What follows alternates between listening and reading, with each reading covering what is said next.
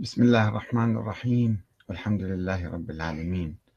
والصلاة والسلام على محمد وآله الطيبين.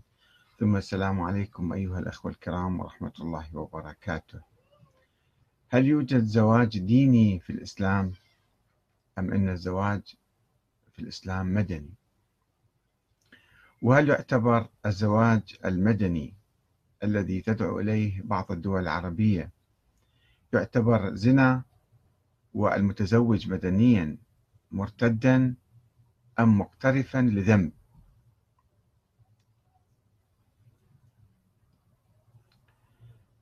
هل يشترط في الزواج الإسلامي إجراء صيغة العقد من قبل شيخ أو مأذون كما هي العادة؟ هل هذا شرط في آه، العقد وفي الزواج؟ كما يتم ذلك لدى المسيحيين مثلا أمام القساوسة والكهنة في الكنيسة أم يجوز إجراء العقد بين الزوج والزوجة؟ بينهما عقد ثنائي بينهما لوحدهما في الصحراء مثلا. وهل هناك ضرورة لتوثيق عقد الزواج أمام البلدية أو القضاء؟ أم يعتبر ذلك مستحبا لحفظ حقوق الزوجية؟ وإثبات نسب الأولاد ومراعاة يعني ما يترتب على ذلك. وأما إجراء العقد وممارسة الحياة الزوجية لا تشترط ذلك.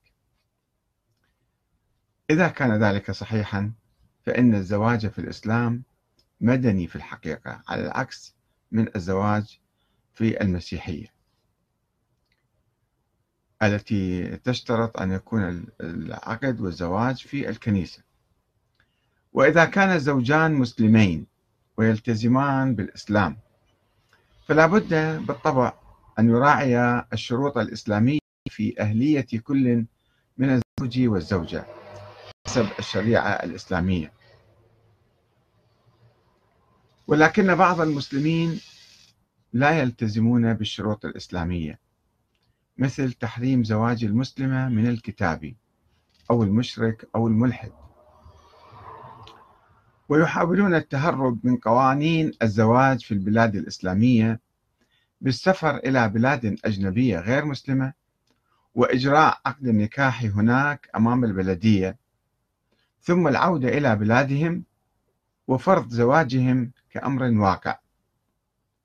وهذا ما تحاول بعض القوانين الحديثة في بعض البلاد العربية تسهيله بتسجيل الزواج من مسلمة وغير مسلم دون مراعاة شروط الشريعة الإسلامية ويطلقون عليه الزواج المدني.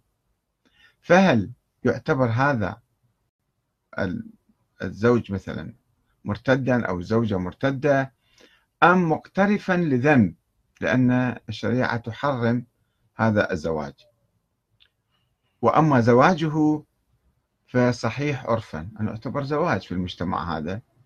لغة وعرفا يعتبر زواج لا يعتبر زنا مثلا. فماذا تقول الشريعة عنه؟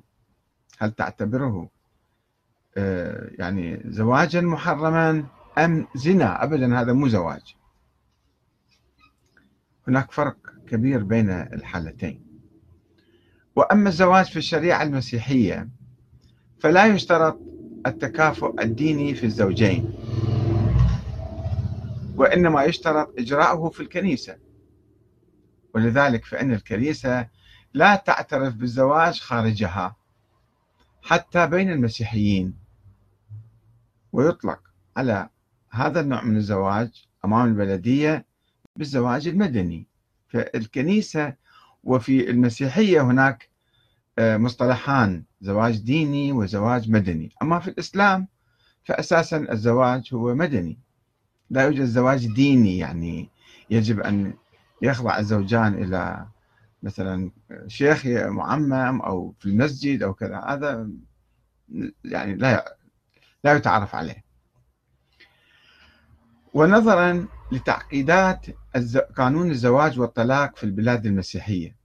ولا سيما الكاثوليكية والأرثوذكسية التي تحرم الطلاق نهائيا. نتيجة لذلك فقد مالت الأجيال الحديثة إلى تفضيل صيغة التعايش أو المساكنة. الصديق والصديقة.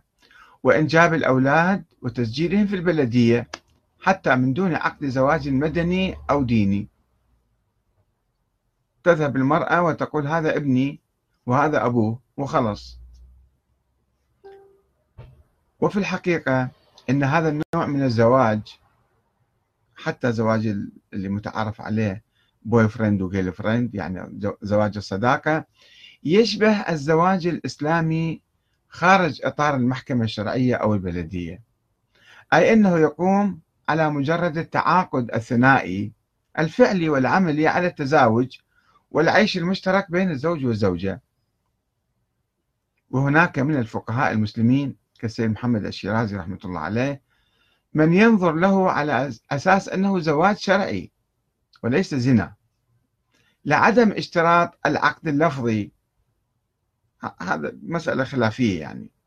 حتى في الزواج بين المسلمين. أنه يشترط العقد اللفظي أو لا يشترط إنما الإرادة والقرار والاتفاق.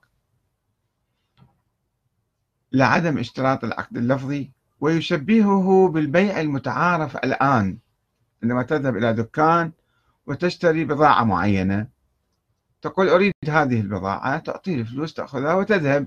لا تقول لا يقول البائع بعته ولا تقول اشتريته يعني لا يجرون صيغة العقد إنما يتم يسموه في الفقهاء يسموه هذا معاطاة. يعطي يعني واحد يعطي الآخر ويأخذ ويروح ويعتبر هذا بيع. فهناك نقاش في علم عند الفقهاء أنه هذا يعتبر بيع أو لا يعتبر لا يعتبر. ثم ماذا يترتب عليه بعد ذلك؟ لو فسخوا لو كذا لو صارت مشكلة.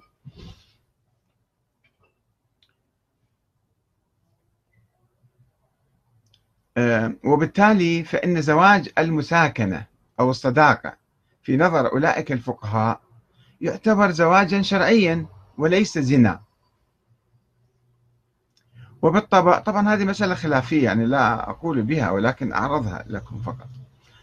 وبالطبع فإن غالبية الفقهاء المسلمين ولا سيما من أهل السنة يرفضون هذا النوع من الزواج لأنهم يشترطون شروطا أخرى كموافقة الولي والمهر والعقد اللفظي وإعلان الزواج. هل هذه شروط يعني ضرورية للزواج أم هي تدخل في صلب عقد الزواج؟ وهناك سؤال آخر لدى بعض الفقهاء حول زواج المسلمة من غير المسلم. هل إنها تعتبر زانية؟ وبالتالي لا يعترف بزواجها ولا بآثاره الحقيقية والقانونية. أم إنها ترتكب محرما في تخليها عن شرط إسلام الزوج؟ ولكنها تعتبر متزوجة فلا يقام عليها الحد ويعترف بأبنائها بصورة شرعية أولاد شرعيين يصبحون هؤلاء ولكنها ارتكبت محرما. ولا سيما إذا لم تحل الحرام. لا تقول أنه لا أنا لا أعترف بهذا الحكم الشرعي. وتقول نعم صحيح الإسلام يشترط وأنا أحترم الإسلام ولكن الحب والهوى يغلب عليها فتتزوج هذا غير المسلم. وإنما ترتكبه وهي عالمة بحرمته. كمن يشرب الخمر أو يزني وهو عالم بالحرمة غير مستحل له فلا يعتبر مرتدا إنما يعتبر فاسقا. وهذا ما تفعله المحاكم الإسلامية في بعض البلاد التي تقبل بهذا النوع من الزواج. المختل من ناحية شرط إسلام الزوج المسجل في الخارج. يجون في قبرص أو في أوروبا مثلا ويزوجون بدون آه، مراعاة هذا الشرط. ثم يعودون إلى بلادهم أو يذهبون إلى سفراتهم ويسجلون هذا الزواج. في حين ترفض محاكم شرعية أو مذاهب إسلامية أخرى استمرار الزواج لو ارتد أحد الطرفين عن الإسلام. يجب أن الفصل بينهما. فكيف يمكن نقبل؟ من البداية واحد يروح يتزوج وحدة غير مسلمة أو مسلمة تتزوج واحد غير مسلم. وتحكم بضرورة الفصل بينهما. فكيف يمكن أن تقبل بعقد أو بعقد هكذا زيجة من البداية؟ كما أنها تحكم بضرورة الفصل فورا بين الزوجين. في حالة إسلام الزوجة دون إسلام زوجها. وهذه تحدث كثيرا في الغرب. المرأة تسلم وزوجها بعد ما صار مسلم فيقول يجب أن تبيني عنه فكيف تقبل به ابتداء هكذا يقول بعض الفقهاء أيضا. طيب من وين جاء هذا الجدل أو هذا النقاش؟ يعود الجدل حول هذا الموضوع إلى الاختلاف في فهم الآية الشريفة. ولا تنكحوا المشركات حتى يؤمن. ولا أمة مؤمنة خير من مشركة ولو أعجبتكم. ولا تنكحوا المشركين حتى يؤمنوا. ولا عبد مؤمن خير من مشرك. ولو أعجبكم. أولئك يدعون إلى النار. والله يدعو إلى الجنة والمغفرة بإذنه. ويبين آياته للناس لعلهم يتذكرون. 221 البقرة. الجدل حول فهم هذه الآية في أن هذا الحكم بالمقاطعة الجنسية يعني الزواج من المشركين والمشركات الذي اتخذه الرسول الأكرم ونزل به الوحي في المدينة في مكة كانوا مشركين ومشركات يتزوجون عادي. لكن في المدينة وبعد صلح الحديبية نزلت هذه الآية. هل هو قرار الاختلاف حول بين الفقهاء؟ هل هو قرار هل هو قرار سياسي خاص بالمشركين الوثنيين المحاربين أم حكم ديني عام وبات حتى في حالة السلم. أنه هذا محدود كان ولا مثل منسوخ أو أو لا ما يشمل حالات أخرى. ما يشمل الكتابيين يشمل فقط الوثنيين مثلا. وماذا كان رأي النبي في زواج المسلمين من المشركين في مكة؟ سابقا أو المسلمين الذين بقوا في مكة بعد هذا الحكم ما هاجروا وبقوا هناك موجودين. وعندهم زوجات أو مسلمة من زوج واحد مشرك. وكانت لهم زوجات مشركات أو مسلمات ولهن أزواج مشركون. إن الآية الكريمة تقول آية أخرى يا أيها الذين آمنوا إذا جاءكم المؤمنات مهاجرات فامتحنوهن. الله أعلم بإيمانهن. فإن علمتموهن مؤمنات فلا ترجعوهن إلى الكفار. لا هن حل لهم ولا هم يحلون لهن. وآتوهم ما أنفقوا. المهر مالهم فلوس صار فيها. أعطوهم إياه. ولا جناح عليكم أن تنكحوهن. إذا آتيتموهن أجورهن. تعطوهم مهر يعني بعدين. ولا تمسكوا بعصم الكوافر. واسألوا ما أنفقتم. إذا راحت المرة الكافرة أخذوا أنتم طالبوا بأموالكم أيضا. وليسألوا ما أنفقوا. ذلكم حكم الله. يحكم بينكم. والله عليم حكيم. وإن فاتكم شيء من أزواجكم إلى الكفار فعاقبتم فآتوا الذين ذهبت أزواجهم مثل ما أنفقوا واتقوا الله الذي أنتم به مؤمنون. آه، من آية 10 إلى 11 الممتحنة سورة الممتحنة. هذه الآية ظاهرة في عدم حلية الزواج من المشركات غير الكتابيات تتحدث عن المشركات.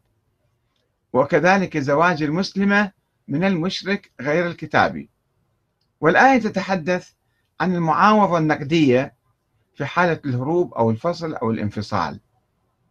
ولكنها مع ذلك لا تصف الزواج المختلط مع المشركين أو الكفار بالزنا. لا تقول الذي يفعل كذا فهو زاني مثلا. وهو عرفا لا يعتبر زنا وإنما يعتبر فاقدا لشرط الحلية حسب الشريعة الإسلامية. وإذا نظرنا إلى الآية الكريمة فسوف نرى أنها تحرم الزواج المختلط مع المشركين من الطرفين المسلم من المشركة والمسلمة من المشرك. كما ظاهر نص الآية. إلا أن الفقهاء المسلمين الذين شملوا هذا الحكم للكتابيين قالوا يعني الآية ما تخص المشركين الوثنيين فقط وإنما تشمل الكتابيين. في نفس الوقت فرقوا بين زواج المسلم من الكتابية فأحلوه وبين زواج المسلمة من الكتابي فحرموه. قال يعني هو ما يشمل بصورة مطلقة يشمل بصورة جزئية. بناء على احتمال تغيير الكتابي أو المشرك للمسلمة تغيير دينها يعني. لأن المرأة في نظر الفقهاء ضعيفة. وقد تفقد دينها أو لا تستطيع أداء طقوسها وعبادتها في ظل الزوج الكتابي مسيحي أو يهودي أو مجوسي مثلا. وقد اضطرت الكنيسة الأرثوذكسية المتشددة في أوروبا مثلا والغرب إلى القبول بالزواج المدني وزواج الصداقة تحت ضغط الأمر الواقع ولم تحرم المتزوجين مدنيا من ممارسة الطقوس المسيحية. ما اعتبرتهم كفار ومرتدين. مع ذلك يلا معلش أنتم باقين مسيحيين. وعمدت أولادهم وأعطتهم يعني التناول في القداس. شرط التعهد بتربية أولادهم وفق قواعد الكنيسة. في حين أن الكنيسة الكاثوليكية لا تعترف بشرعية الزواج المدني وتحرم المتزوجين من أتباعها مدنيا من ممارسة الطقوس المسيحية دون اعتبارهم من المرتدين. أيضا ما تعتبرهم ولكن تقاطعهم ورأينا قبل مدة كاهن مسيحي جايبين له ولد حتى يعمده فبدأ يصف على الولد. طفل رضيع. لأنه هذا مثلا آه، ما معمدين أبوه وأمه ما متزوجين بالكنيسة سابقا. زواج مدني أو زواج صداقة مثلا. فبدأ يضرب الطفل. وأجيب لكم بعض المعلومات آه، من الويكيبيديا من الإنترنت اللي توضح هذه الصورة في تاريخيا. تقول آه، كانت الزيجات في معظم الدول الأوروبية تقليدية تتم بمراسم دينية كل على دينه أو طائفته حتى عام 1792 أواخر القرن الثامن عشر. وبعد الثورة الفرنسية أصبح الزواج الديني ثانويا. بعد الزواج المدني. صار أقروا الزواج المدني. ثم نشر نابليون حول أنحاء أوروبا بأن الزواج المدني هو الوحيد المعترف به وأما الزواج الديني فلا أثر له إطلاقا قانونيا يعني. أما في إنجلترا فكان القانون الكنسي هو المسيطر بالعصور الوسطى لأوروبا حيث أن الزيجات الصالحة هي فقط التي يحضر فيها الطرفان الزوج والزوجة ولا داعي للشهود وليس بالضرورة أن يكون رسمي من قبل الحكومة. ومن ثم أو من ثم ألغي هذا القانون واستبدل بقانون اللورد هاردويك للزواج. آه الذي ينص على أن الزيجات الصالحة هي التي تؤدى في مراسم دينية ورسمية معترفة من الدولة وما عدا ذلك ملغى. وفي عام 1836 أزيل شرط المراسم الدينية في الزواج وأعطيت الجهات الرسمية المختصة وحدها الحق في توثيق وتشريع الزواج يعني زواج مدني البلدية والمحامين. هذه نظرة عن الزواج الديني والزواج المدني. فالزواج في الإسلام أساسا هو زواج مدني بين كل إنسان وإنسان آخر بين زوج وزوجة. ولا ليست هناك في الإسلام مراسم دينية لعقد الزواج أو كنيسة تشرف على الزواج. ولكن طبعا هناك شروط هناك مثلا من له أهلية الزواج؟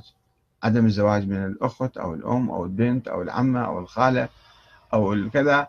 وأيضا في يعني آه، تفاصيل دقيقة في هذا الموضوع والسلام عليكم ورحمة الله وبركاته.